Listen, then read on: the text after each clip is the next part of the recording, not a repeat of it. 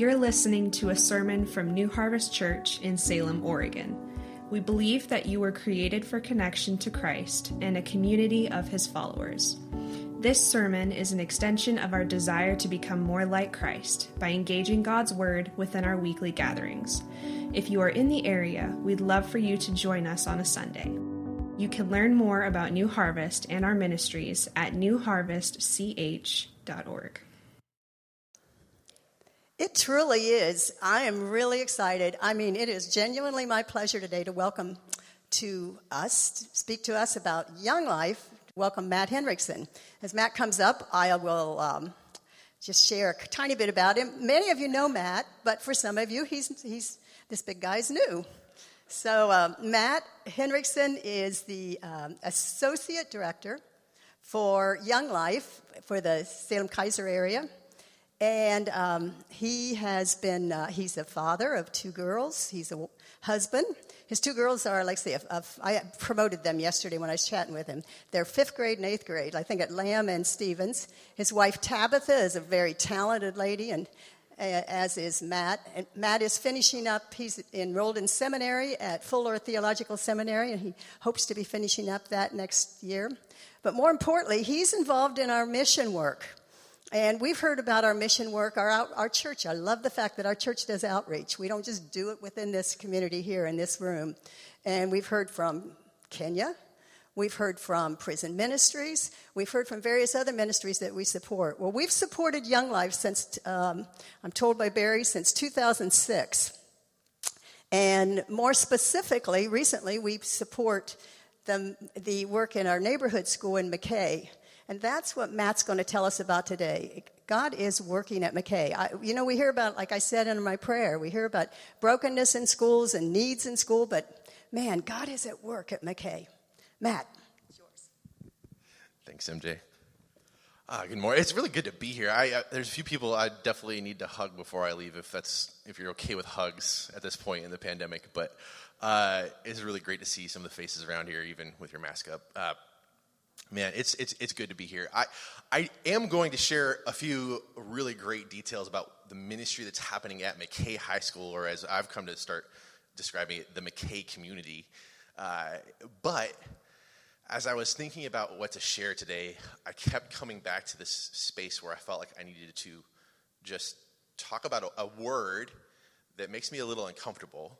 Uh, and this is how I know it's what I'm supposed to share about because that last song used that word in a very meaningful way. And I was like, okay, God, I see what you're doing there. I was uncomfortable about this idea, but then all of a sudden I come and there's a worship song about that word, and the word is anointed. For some people, that's not a weird word. It doesn't hit you weird, but it hits me weird. And I don't know if it's because I grew up in a very conservative, like, keep to yourself, don't live out loud for God kind of family. But um, my mentor about a year ago spoke that word over me. He's like, Matt, there's an anointing on your life, and it makes me super uncomfortable when stuff like that gets said. I don't know why, but it does. Um, and as I thought about what to share today, I really wanted to talk about the anointing here. The anointing here. Uh, I remember, I was on staff here for about five years. I remember seeing like and hearing and feeling this presence of the Holy Spirit speak through Barry as he talked about the property at 4290 Portland Road and how long ministry and how long the Holy Spirit has been entering into the lives of people in this vicinity. Decades. And we're just the chapter of that story. And I thought that was so cool. And as those chapters and those pages turn and things change, like how cool is it that we get to continue walking into the world of people around us and sharing the Holy Spirit and sharing that anointing. And I speak specifically about young life in this capacity of McKay High School. That's, that's what I ended up going to do after my time on staff here. Uh, but so much has changed. We've grown into just not just a high school ministry, but uh, there's two middle school ministries happening now. There is a bridge being built between us and the Catholic Church to reach kids at Blanchet, kids who grew up and feel disillusioned with the Catholic Church. We are a ministry that walks into the world of kids and shares the presence of Christ with them, a movement of wholeness in a world that is filled with too much brokenness right now. And it's a beautiful thing. But that comes from the anointing of this church. And that, I don't know if you know this, but when I say this church, I'm talking about you. you have an anointing on your lives. You might have just shown up here for a Sunday morning service, but I want you to understand that God has a really major point for you to be here today. You are anointed. You are called. You are God is moving forward into the lives and the hearts of the people around you, and He's asking you to listen and follow Him into that space. That's amazing. I was reading Nehemiah not too long ago, and it reminded me. I remember when I was still here, Barry did a sermon or series on Nehemiah, and there's this there's this piece where I'm like, how in the world did Nehemiah convince all these people who are probably disillusioned and tired and weary to build the the, the wall and to build the gates again? If you're familiar with the story, Nehemiah comes back to Jerusalem and it's in ruins, and he gathers all the households and he rebuilds the wall. And I, he tells the story of God's hand on his life. Guys, I have had the privilege of walking into the world of kids and seeing hundreds, and I'm, I'm, it might even be close to thousands at this point, of kids say, Yes, I want Jesus to have ownership of my life just in this neighborhood.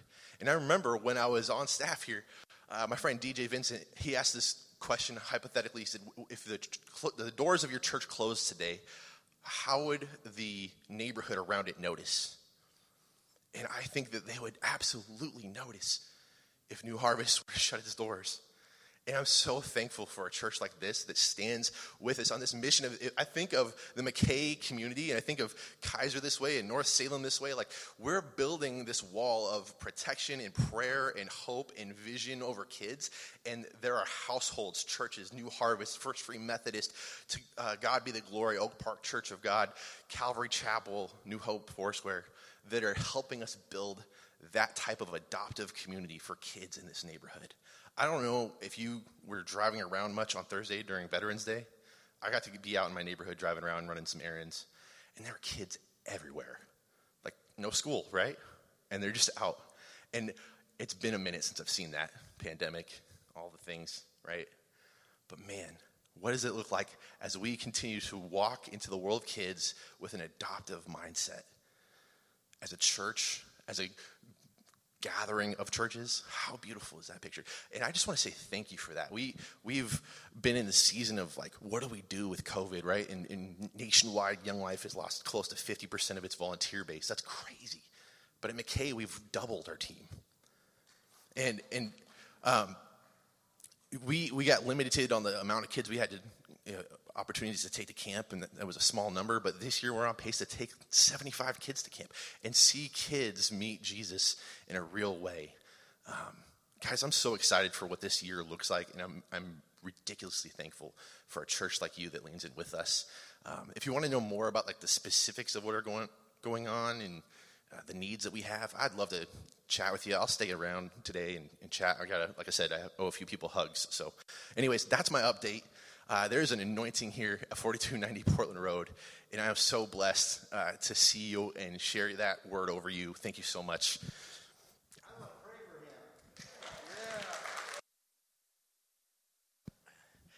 Matt has a new hip, and I have a new knee, so we have, we're comrades. And I knew he could step down from these steps because he's tall enough for the camera to see, but they're only seeing my nose on up. So, anyway, but that's like I have a mask on anyway, right? Hey, this brother is a great guy, and what a heart for uh, kingdom and work. And I've always known this about Matt. When he would have the freedom to flourish, he would, and he has. And God has put an anointing on his life. Father in heaven, thank you for Matt. Thank you for McKay Young Life. Thank you for the blessing of you spreading your influence through these willing people Matt and his team. We want, Lord, for it to be fruitful and multiply even more and more, just as Matt was sharing. Excited for what you have in mind in the future. Thank you for what you've done. Pray blessing on this guy and his family. So glad he could be here today. Praying this in Christ's name. Amen. All right. Cool. Yes. Well, thanks, Matt, for being here. Appreciate that. Good morning, everybody. My name's Tyler. I'm one of the pastors here at New Harvest and excited to continue our series in Daniel this morning. A few quick things before we jump in, though. One is in the seat in front of you, or in the back of the seat right in front of you, is a connection card. And if you're new, if you have a prayer request, if you change your phone number, your email, your address, whatever, we'd love to hear from you. It's kind of your way of letting us know about things happening in your lives. We pray for these requests that come in every week. And if you're online and you're joining from home or whatever, you can go to newharvestch.org forward slash connect. And there's a connection card, an online version, where you can do the same thing. And we'd love to hear from you. We value you, and we don't just want you to be isolated at home. We want to connect with you. So that's uh, one thing. The second thing is on Thursday night, right before midnight, there was a family in our church that had a baby. And so I just want to congratulate Rian and Hannah Razabala on the birth of their son, Ezra. That was Thursday night. A healthy, healthy baby boy. And one of the things that we love to do with families that have kids is to bless them with a meal. And so Heather Roholtz put together a meal train.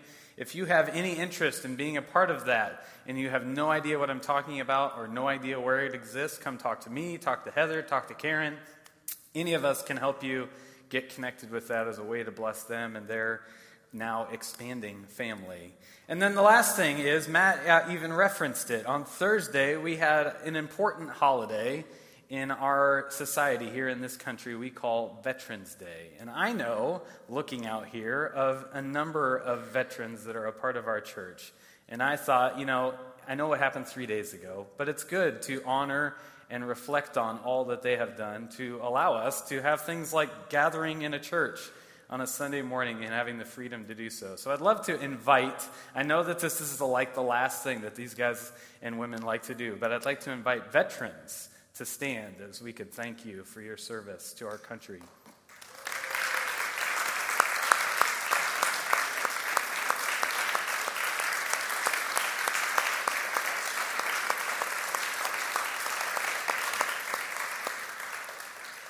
Gary, your dog was even smart enough to know to stand there, so that was pretty impressive. Very nice. Well, our focus this morning is on the theme and subject of exile. And if you've ever moved a great distance, you understand kind of the, the desire of a longing for home. That like deep seated desire, a place where you can become and where you can be, a place where trust is already established, a place where hope is not just something off into the future, but something that exists in the present. My dad actually made reference to The Sandlot last Sunday. For those of you that were here and remember that, the movie The Sandlot is a baseball movie, right? But it's really, I think, a movie about, about exile, about longing for home. Smalls is the new kid in town. He moves in the summer. He has no friends because there's no school to connect with other other kids. And he doesn't really have a good relationship with his stepdad. And so he's in this place where he has no connections whatsoever. And he stumbles across this baseball field, this sandlot, where he meets a bunch of guys. And he is so desperate to have this feeling of warmth and camaraderie and friendship, of home. He wants to feel at home in the place where he lives. That he does this thing that he has absolutely no idea how to do play baseball. He cannot even throw a ball, but he allows himself to look like a fool to gain some friends. It's that kind of longing for home that drives him to do that all summer long. And really, I think of exile as like a form of suffering, and it's one that we don't usually talk about. I say suffering because exile is estrangement. Exile is being unsettled. It's this knowledge that you can't be at the place that feels like home, and the place that you are doesn't allow you feel settled either. And so there's this kind of acute form of suffering that I think of when it comes to exile. Now, most of us in our current situation here are not forced from our home in that feeling of exile, but we might feel like the place where we live, the time in which we live, might not feel like home. Like this doesn't really reflect who I am and what I desire. We might have that kind of feeling of exile. And so, in that way, I would say exile is more like home alone. You remember Kevin? Kevin goes to bed one night and he wakes up the next morning. He's in the same place, he's in the same bed, in the same home, same city. Everything's the same, and yet everything is different. because his family's gone. And so he has to learn how to navigate life totally different despite being in the same place. I think that is what exile is like for a lot of us. This place we call home, whether it's months or years or decades, feels different. And eventually we don't feel like we're at home. Now, how do we navigate that sort of situation? Well, the book of Daniel has given us a glimpse on how one Christian had navigated that question. We remember back in Daniel 1, Daniel was around 15, 16 years old when Nebuchadnezzar came to Jerusalem and overcame Jerusalem. And he took a bunch of people, including Daniel and Shadrach, Meshach, and Abednego, to Babylon. And that's where Daniel spends the rest of his life. He spends the rest of his life in Babylon, from 15 years old until the time of his death. We don't ever get the indi- indication that he leaves Babylon. Now, these two places, Jerusalem, where he's from, and Babylon, where he now lives, could not be any more different. So I just I put a little table together to help us kind of understand the differences between these two places. Jerusalem is a place where faith is at the center. It's the center of life. Everything revolves around faith. And it's a monotheistic society. They believe in one God. And so you are either a part of that society by believing the same thing, or you're not a part at all. But the problem is they have this idol, which I would describe as piety, that they see their religious devotion as making themselves good. So piety would be their idol. And what is Jerusalem? What's the value of that society? Religious devotion. Religious devotion. They are devoted to prayer, to the gathering of the community, to sharing of life together. This is all of the Israelite values that really birthed the city of Jerusalem. Now, that's not like Babylon at all. In Babylon, faith is in the margins. We have astrologers and magicians. Those are the people that are raised up to the forefront of Babylon. It's a polytheistic society, meaning there are a plethora of gods. Just kind of choose one, and anyone goes, and you know, different situations, you call upon that God and then call upon that God. There's not one God, there's many. The idol of Babylon would be syncretism.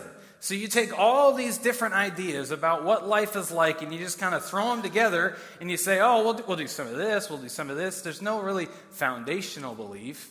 It's kind of a conglomeration of a bunch of things. Does that sound like anything that we might experience here in America today, right? Syncretism. Then the last, values. What does Babylon value? Power and accumulation. It's more stuff. It's a city built out of gold. Remember, Nebuchadnezzar has this high value of gold. He builds this statue of pure gold. It's power and accumulation. And I think really the best way to describe the difference between Jerusalem and Babylon is the way that Augustine describes the city of God versus this city of earth. And he writes about this in his book, The City of God. He says, Two cities have been formed by two loves the earthly by a love of self, even to the contempt of God, the heavenly by the love of God, even to the contempt of self. The former, in a word, glories in itself, the latter in the Lord. For the one seeks glory from men, but the greatest glory of the other is God. The one lifts up its head in its own glory, the other says to its God, You are my glory, the lifter of my head. And we can kind of see the difference there between the heavenly kingdom in the earthly kingdom, the values of putting God first and the values of putting man first. Well, in Daniel, we see some of that playing out. And in the book of Daniel, in Daniel 1, we know that Daniel was put into this training program where he and his friends were kind of indoctrinated into the ways of Babylon. They even had their names changed. And all throughout their time in Babylon, they're given opportunity after opportunity to turn away from God toward the ways of Babylon, to be living in that way. And now 66 or 67 years have passed since Daniel got to Babylon to where we are now in Daniel chapter 6. And so Daniel is around 80 years old. 80 years old, and God is still using this man in a mighty and powerful way. And so our focus today highlights one of the most significant chapters in the Old Testament maybe the most memorable chapter in all of the Old Testament. It is the story of Daniel in the lion's den.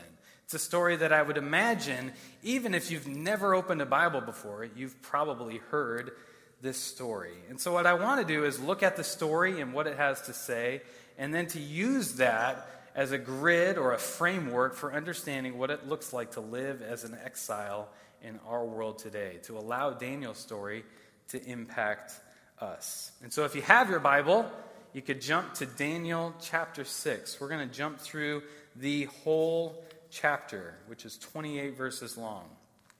So it'll take a little time for us to get through this whole story because it's pretty long.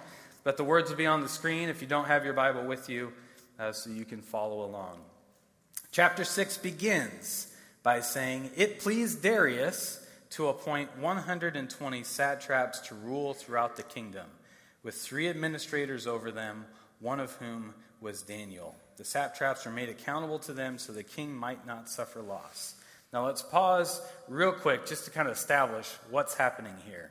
First of all, we don't know who Darius is, as referred to in verse 1. People that want to discredit the Bible say, well, that's because Daniel was making up the story, and it's not actually real, and so he's just creating a name to make the story sound interesting. Well, that seems a little far fetched. More likely is Darius is not a name, but a title. And so if you were to flip toward the end of the chapter, as we'll read in a little bit, you could look at the end of the chapter, which says something about Darius and Cyrus. Cyrus, we know. Cyrus is the king of Medo Persia, which overcame the Babylonian Empire and is now ruling as the most significant nation in the whole world. Medo Persia, Cyrus as the ruler. And so the way that you could translate that last verse is saying Darius is basically another name for Cyrus, who is the king of Medo Persia. So I think that one makes the most sense because it's referenced later in the story and it has some historical background to go with it. So, for the rest of our time, when you hear me refer to Darius or as a king, what we're really talking about is Cyrus, the king of the Medo Persian Empire. Okay, verse 3. Now Daniel so distinguished himself among the administrators and the satraps by his exceptional qualities that the king planned to set him over the whole kingdom. At this, the administrators and the satraps tried to find grounds for charges against Daniel in his conduct of government affairs, but they were unable to do so. They could find no corruption in him because he was trustworthy and neither corrupt nor negligent. Finally, these men said, We will never find any basis for charges against this man, Daniel, unless it has something to do with the law of his God. So the administrators and satraps went as a group to the king and said, Make King Darius live forever. The royal administrators, prefects, satraps, advisors, and governors have all agreed that the king should issue an edict and enforce the decree that anyone who prays to any god or human being during the next 30 days, except to you, your majesty, shall be thrown into the lion's den.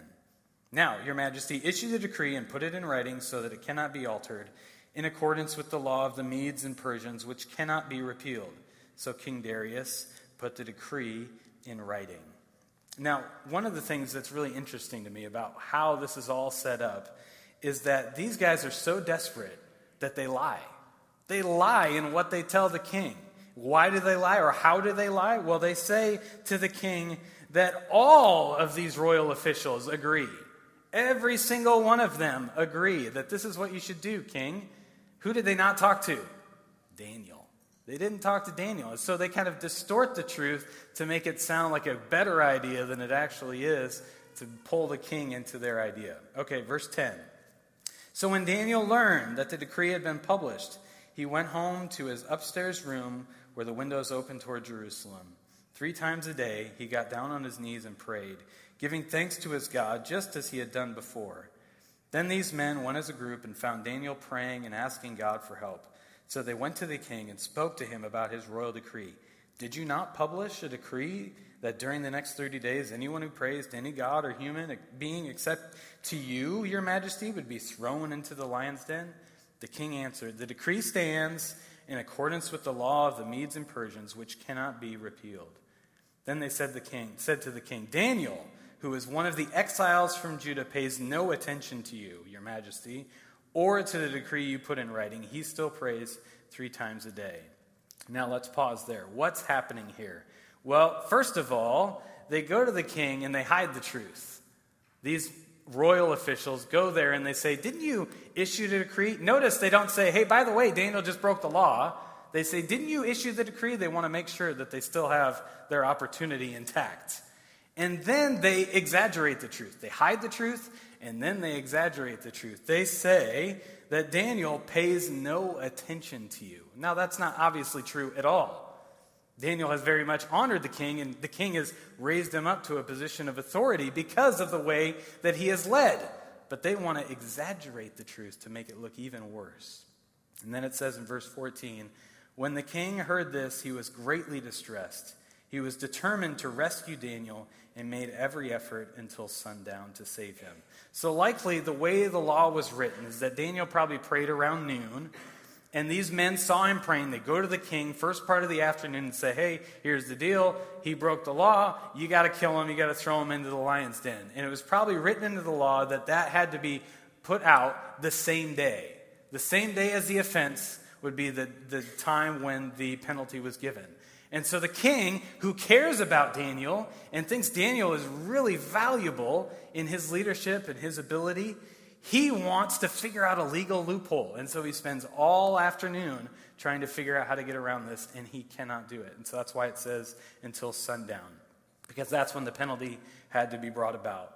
Verse 15 Then the men went as a group to King Darius and said to him, Remember, your majesty, that according to the law of the Medes and Persians, no decree or edict that the king issues can be changed. So the king gave the order, and they brought Daniel and threw him into the lion's den. The king said to Daniel, May your God, whom you serve continually, rescue you. A stone was brought and placed over the mouth of the den, and the king sealed it with his own signet ring and with the rings of his nobles, so that Daniel's situation might not be changed. Then the king returned to his palace and spent the night without eating and without any entertainment being brought to him, and he could not sleep. Reminds me of chapter 2. Nebuchadnezzar could not sleep because of a dream. At the light or at the first dawn, first light of dawn, the king got up and hurried to the lion's den. When he came near the den, he called to Daniel in an anguished voice, "Daniel, servant of the living God, has your God, whom you serve continually, been able to rescue you from the lions?" Daniel answered, "May the king live forever. My God sent his angel and he shut the mouths of the lions. They have not hurt me because I have I was found innocent in his sight." nor have I done any wrong before you, your majesty. The king was overjoyed and gave orders to lift Daniel out of the den. And when Daniel was lifted out of the den, no wound was found on him because he had trusted in his God. At the king's command, the men who had falsely accused Daniel were brought in and thrown into the lion's den along with their wives and children. And before they reached the floor of the den, the lions overpowered them and crushed all their bones. One of the things I read this week as I was studying is that some people want to come up with a very human explanation for how Daniel could have been spared while being put in the lion's den. Is they say, well, the lions weren't hungry. They were probably fed right before because they didn't know that this was going to happen. So they fed before, and therefore they weren't hungry. And so Daniel was spared, not because of a miraculous thing, but just because the lions didn't want to eat anything. Well, I think verse 24 pretty much refutes that because here you have a whole group of people, and it says that they could not even reach the floor of the den. The lions overpowered them and crushed their bones. So the lions were plenty hungry. This is a miracle of the Lord. Verse 25 Then King Darius wrote to all the nations and peoples of every language in all the earth, May you prosper greatly. I issue a decree that in every part of my kingdom people must fear and reverence the God of Daniel, for he is the living God and he endures forever. His kingdom will not be destroyed. His dominion will never end. He rescues and he saves. He performs signs and wonders in the heavens and on the earth. He has rescued Daniel from the power of the lions. In the last verse. So Daniel prospered during the reign of Darius and the reign of Cyrus the Persian. And this is the word of the Lord for us today. A really amazing, powerful story. And you can understand why I say this is one of the most recognizable stories in all of the Old Testament. And so, for a few minutes, I'd like to just work our way through the story and highlight a few things that are important for us to understand and grapple with. And then, like I said, I want to use Daniel 6 and the story of Daniel 6 and Daniel's conduct to talk about what it looks like then to live as exiles in our world today. And I think the best way to help us understand the story is to break it down into three parts, what I called three lions, which are really representative of temptations or opportunities to turn against the Lord to the ways of Babylon. And so the first temptation or the first lion eh, are the envious coworkers of Daniel, the envious coworkers. Throughout his six or seven decades that he spent in Babylon, Daniel had developed a very strong reputation. People knew who he was because of how he conducted himself. Remember back in Daniel 2, the king had a dream and he invites all of his royal officials and the magicians to come and tell him about the dream, and they can't do it. Who can? Daniel. Remember, Daniel 4, the king has a dream about a tree, and Daniel is able to interpret it for him after all of the royal officials and the magicians cannot do it. Daniel 5, King Belshazzar has a dream about handwriting on a wall and all the royal officials and the magicians and the astrologers, they cannot give him an explanation for the dream, but Daniel can. And so, all throughout Daniel, we have Daniel distinguishing himself as a very helpful leader.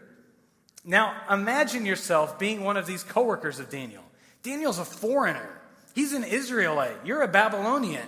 You think you're better than him. So, when he's distinguishing himself, you have to be envious, jealous, angry, you would probably do just about anything to knock him down a few pegs because you think that's your rightful place.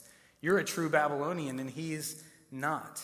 And so we, what we see is here's a new king coming to power. King Cyrus comes to power. The Medo Persian Empire has entered into the city of Babylon. And here's a new opportunity for the Babylonians to establish themselves as greater than and above Daniel. And so what do they do? They try and find charges against him. They try and find grounds for him having done something wrong. Now, remember, he spent 60, 70 years in Babylon. You would think just about any of us, you look hard enough over the last 60, 70 years of somebody's life, you'll find something, right? They can't find anything, nothing at all. Just a little bit of dirt. They find nothing. Truly amazing that he conducted himself like that. And so it says they come up with this plan about his relationship with his God, that they can kind of manipulate that in a way. And it says they went as a group. And it really could be translated literally as they went hastily and tumultuously. I think a better translation would be they went as a mob. They're angry and they see an opportunity to take out this guy that's been sticking it to them for the last 60 years. And so they take advantage of the opportunity to put him in a compromising situation. This is a guy who's been proving himself as more valuable and more important to the Babylonian people than they for the last 60 years. Truly amazing. I think Daniel exemplifies Peter's encouragement that he gives in 1 Peter chapter 2. He says, Dear friends, I urge you as foreigners and exiles, which Daniel obviously is to abstain from sinful desires which wage war against your soul. Live such good lives among the pagans that though they accuse you of doing wrong, they may see your good deeds and glorify God on the day he visits. Now, we don't know if these men who have gone against him ever turned toward Daniel's God, the one true God, but we do know that they have recognized his good conduct, and it has caused anger for them. And I think the lesson for us is that we should, as we seek to follow Jesus and allow His way to impact the way that we live, we should not be surprised when we face hardship for living in that way. Why? Because we will stand out. In a city and in a country very much like Babylon that glorifies power and accumulation and sinfulness, followers of Jesus and the way that we live should always stand out. Our way of life should be dramatically different than the world around us. And there will be opportunities for envious coworkers of our own to try and knock us down a few pegs. And we should not be surprised when we enter into situations like that. Now, there, these envy royal officials ultimately come up with a plan. And that's the second lion, or the, the second opportunity for Daniel to give in. And that is to compromise allegiance. Compromise allegiance. The king puts forth this edict that banned anybody from praying to anyone at all for 30 days other than the king himself. Now remember, this edict only lasted for 30 days. And so if I'm Daniel, there's, I, I would start thinking about all these ways that I could kind of get around it, just make a, a small compromise. Like, for instance, he went up to pray in this room filled with windows. He could cover the windows, nobody has to see him praying, right? He could decide that, you know what, for 30 days, I just, I won't pray. I'll just keep quiet. Or if I pray, I'll make sure I'm in a completely private place and I won't, I won't pray out in public at all. Or he could go up there and he could pray, and then when he's brought before the king, you say, Oh, king, I was, I was actually praying to you. So you could just kind of distort the truth a little bit. He can make all sorts of small little compromises that nobody would know. Nobody would know that he had compromised in any way at all except God. And he did not do it. Now, you might think I'm being ridiculous, but the reality is we make those kind of small, little, insignificant, unseen compromises all the time. We do that all the time. How easy is it when you're in conversation with a coworker to just throw in a little gossipy comment about somebody else that you don't really like and doesn't treat you well, to kind of gain an edge with them and develop some trust with them and help them to see your way, that you're better than them. How easy is that conversation? How easy is it to turn on the TV and start watching something you know is not helpful for you? Or to open up your phone and to pull up that website that has stuff that you know you shouldn't be looking at, but you do it because nobody else is going to know, right? How easy is it to tell a half truth in order to gain an edge in a negotiation with somebody else? How easy is it when you're in a dating relationship to decide, oh, yeah, I'll go over to their house. Nobody's going to know. Nobody knows that I'm out on a date tonight. How easy is it to allow these small little compromises start to build on themselves? Very few of us ever seek to make a what we might call a large sin in our lives. More often, these small little compromises start to build on each other to where that big sin just looks like a small sin in our eyes. And really, what we're doing is instead of giving our allegiance to the Lord, those small compromises are saying, I have an allegiance to myself and my desires and my hopes and my comfort more than the Lord. That's what those small compromises are. History tells us that there are countless men and women who gave themselves to the Lord without compromise. And one of my favorite stories of this is about a, a man named Polycarp who lived in Smyrna, which is a city in uh, Asia Minor. And he lived around the time of like the 150s. And he is the, at the time, was the last known human being on the earth that had a relationship with the disciple of Jesus. At the time, around the mid 150s, the Roman Empire put out an edict, just like with Daniel, that said, if you declare allegiance to Jesus and not Caesar, you will be killed. And so all of these believers are starting to like, whoa, you know, our lives are on the line now. And Polycarp goes and he meets with his church, and he has this vision while he's praying with his church. And in the vision, he's laying on his bed, and the pillow fills with fire around his head. And he took that to mean God's way of showing him that he was going to die by the flame by standing firm in his faith. Three days after that dream, he was arrested and brought before a judge, and the judge invites him to renounce his faith in Jesus to instead give allegiance to Caesar. And just think of all the little ways that he could have compromised along the way to get out of that situation. What does Polycarp say? He says, 86 years have I served him, and he has done me no wrong. How can I blaspheme my king and my Savior? Like Polycarp, Daniel did not compromise. He had every opportunity. Nobody would have known, and he did not compromise. He had established a rhythm for prayer. He had a place to pray, he had a time period to pray, and he had a posture to pray. He prayed three times a day up in that room, looking toward Jerusalem on his knees. And he did not waver in that one bit after the edict had been issued. And that leads us to the punishment, the third lion, which is the most obvious lion of all, because it's the lion's den, the last part of the story. Like in Daniel 3, Shadrach, Meshach, and Abednego go into the fiery furnace and they come out and not, they don't even smell like smoke. Not a hair on their head has been singed by the fire. Daniel walks out of the lion's den with no wounds on him.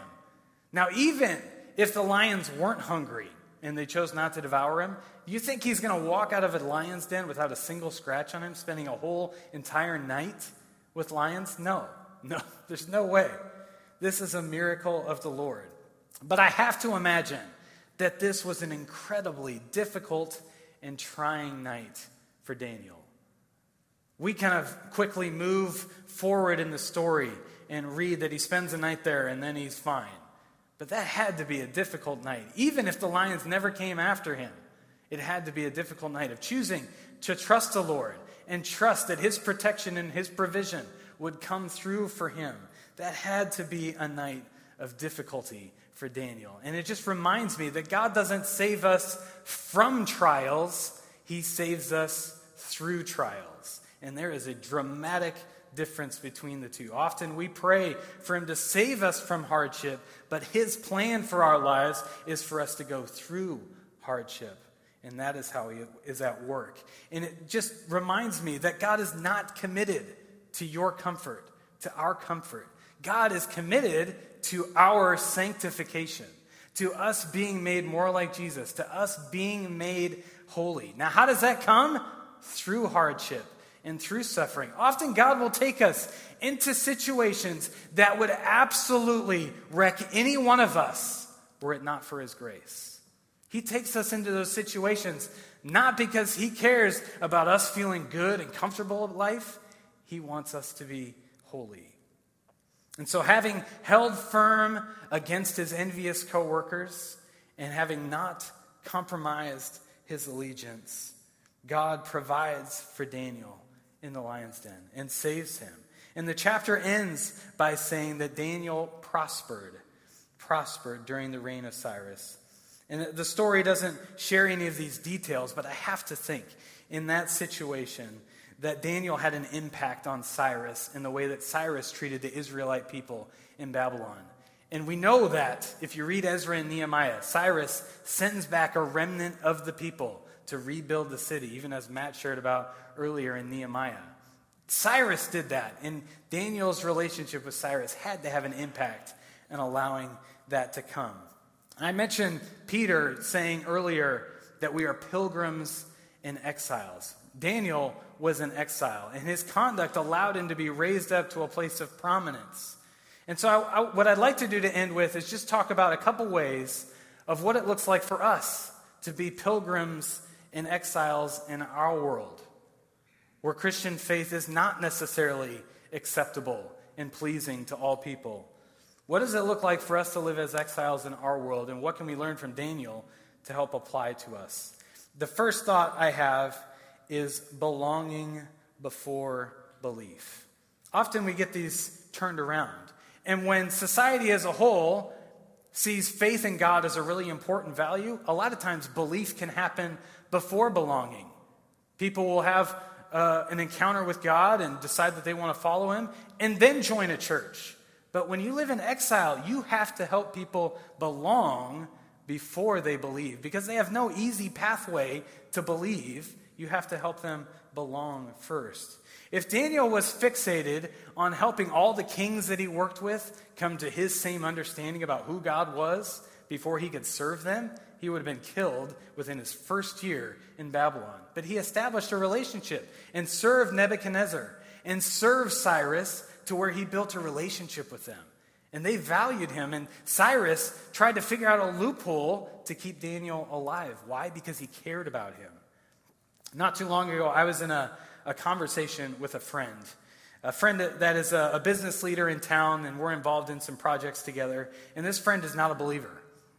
And the friend said, Hey, you know, I have some friends, And I just have a question about, about faith and church and curious about what, what you'd say. And this was like my worst nightmare kind of conversation, as you'll come to see. Uh, it was like everything I dread about being a pastor and a Christian in 2021. And so she said, this person said, You know, I have a friend who's uh, now bisexual, and I have a friend who used to be straight and now is gay. And they like they would like to go to church, but they don't feel like any church would really be accepting of them. Like, how do you navigate that? As you can imagine, I'm really excited to answer this question. no, the reality is, I was thinking, okay, this friend of mine has a very decided opinion about how to navigate this. And I'm pretty sure that I have a very different opinion about how to navigate this. And so I'm thinking, well, I could start talking about Romans 1 and 1 Corinthians 6 and 1 Timothy 1 and this abomination. I could navigate the conversation that way. And you want to know what? I would never have a friendship with that person again, right? It'd be done and over with right then and there. So, how can I hold firm to my belief while still promoting belonging with this friend? And so I just said, you know what? This is a really, really difficult thing because God's word is absolutely clear that God loves all people. All people. And so some of the ways that we live go against what God desires. But God's word is still clear that God loves all people no matter what. And if that wasn't true, then I have no grace to stand on myself. And so I said, these are hard things to navigate, and I much prefer to have conversations with people rather than talking about hypotheticals. But all people are accepted at my church, is what I told this person. And I don't know if that was like an acceptable answer. I haven't talked about it with that person since then. This was several months ago. Uh, but my, my heart behind the way that I tried to navigate that was how can I be truthful and still maintain a friendship with somebody who sees things very different than me? I think that's what Daniel exemplified in the book of Daniel. He was uncompromising on the things that mattered most to him while still maintaining friendship and relationship with the most powerful people in the country. And so, belonging before belief. Secondly, friction produces faithfulness. Friction produces faithfulness. Noel, I'm going to skip that quote, so we'll just keep moving on down the line. The reality is that exile is hard. It's difficult. We can get a little whimsical about the story of Daniel and say, oh, look at, look at the amazing things he did. Look at how God was at work. Well, the reality is, he spent 66 years there, and we have a few stories that are the highlights of his life. But most of the time, I have to imagine he had very little friendships. He was not well liked to the people that he worked with because he was different than them. Exile is hard, but that difficulty, I think, has a, a purpose. And God had a purpose in mind with Daniel and with his three, three friends. Exile and the frustration of it caused him to want only one thing with his life, and that was to honor the Lord. To honor the Lord. I like how James puts it. He says in James 1 Consider it pure joy, my brothers and sisters, whenever you face trials of many kinds, because you know that your testing, that the testing of your faith produces perseverance. It pushes us, that testing of our faith pushes us to rely on and desire God's glory more greatly. Often I'll hear hardship spoken of in very humanistic terms. Like you should embrace hardship because it's going to bring the best out of you. I was taking a Peloton class literally last week, and Robin Arzon, who is the cycling instructor, said these words exactly. You should embrace this friction if you want to look fabulous. Now, I don't really care about looking fabulous, but the idea was that the best you comes through going through this hard cycling class that I'm putting you through. And the whole motivation that she said right after this was to be who you really are. And so her idea of hardship and embracing it was really about me and me being exalted and me looking great or whatever. It was about me. Be who you really are, is what she said. Now, that's totally different than what the Bible says about hardship. Hardship is for what? The glory of God. And think about Daniel. This edict goes down, and he goes up to pray, and it says, right as he goes up to pray, that he thanked God. Now, that is a very curious thing to do when you know you're about to die based on what you're doing, right? He thanked God. Why? Because he knew this hardship was going to bring God glory. In one way or the other, it was going to bring God glory. Daniel did not embrace this hardship because he thought he could be raised up to prominence and become a really significant figure, and God was going to, you know, allow him to experience a comfortable life. No. Daniel embraced this because he wanted God's glory more than anything else. And he knew that this situation would allow it to happen. And so I think exile is our reality here as believers in the place where we live more and more. I shared back at the beginning of the series on Daniel 40% of Gen Z have no understanding or faith in God whatsoever. I'm not even talking about Christian belief, I'm just talking about an understanding of who God is. 40% believe God does not exist. 40%. And so our, our world is moving increasingly away from the things that we value most. And that is going to create tensions as we try and navigate life and friendships. There's going to be a lot of people who see things differently than us. And we have to learn how to embrace the friction for God's glory. He's going to make us faithful people as we rely on Him.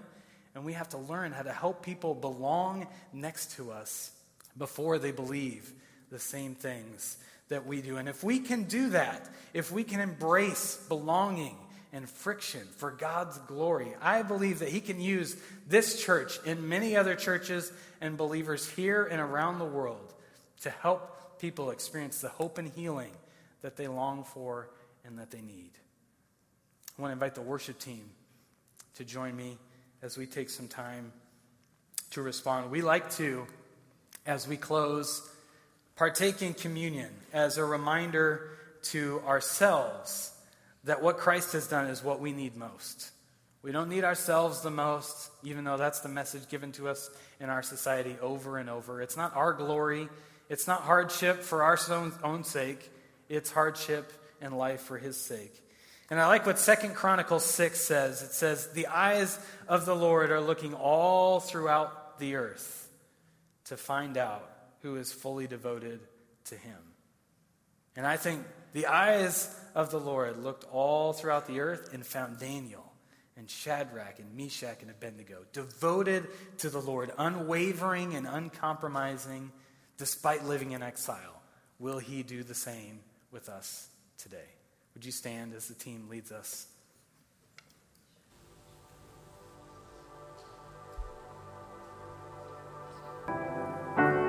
It's pretty clear from Daniel's conduct that he lived that statement All hail King Jesus. Because he was given time and opportunity again to give devotion and allegiance to someone and something else, and he never did. That's the reason we titled the series A Faithful Life.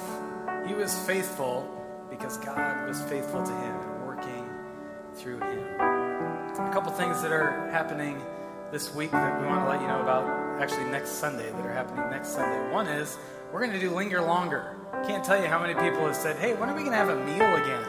So next Sunday in the gym, we're going to eat together. We'd love to have you join. It'll be kind of a Thanksgiving inspired meal with some stuff for kids as well that they'll appreciate. And so that's happening next Sunday. And also next Sunday is Angel Tree. We've done this, I think, every year as a church and uh, support Prison Fellowship and help out an incarcerated parent by providing a gift on their behalf to their kids. So you can uh, participate and choose your angel next Sunday. They'll have those available in the lobby as you arrive and as you leave. Our, our benediction is really inspired by exile. And uh, I found this, I didn't write it myself, uh, but an exile inspired benediction. It's a little long, did not memorize it, so I'm cheating and reading it. It goes like this May you depart here knowing the invitation of God to move from comfort to insecurity, from what we know to what we have yet to discover, from where we have been to where we have yet to go, from safety to a place of risk. Go in the name of Jesus, our Christ, who said, Follow me, without saying where he was going, only promising transformation and relationship with the triune God along the way. Live this week thankful and serving all in the name of God, our Creator, of Jesus, our Savior, and of the Holy Spirit, our breath of life. Amen. Go in peace. Thanks for being here.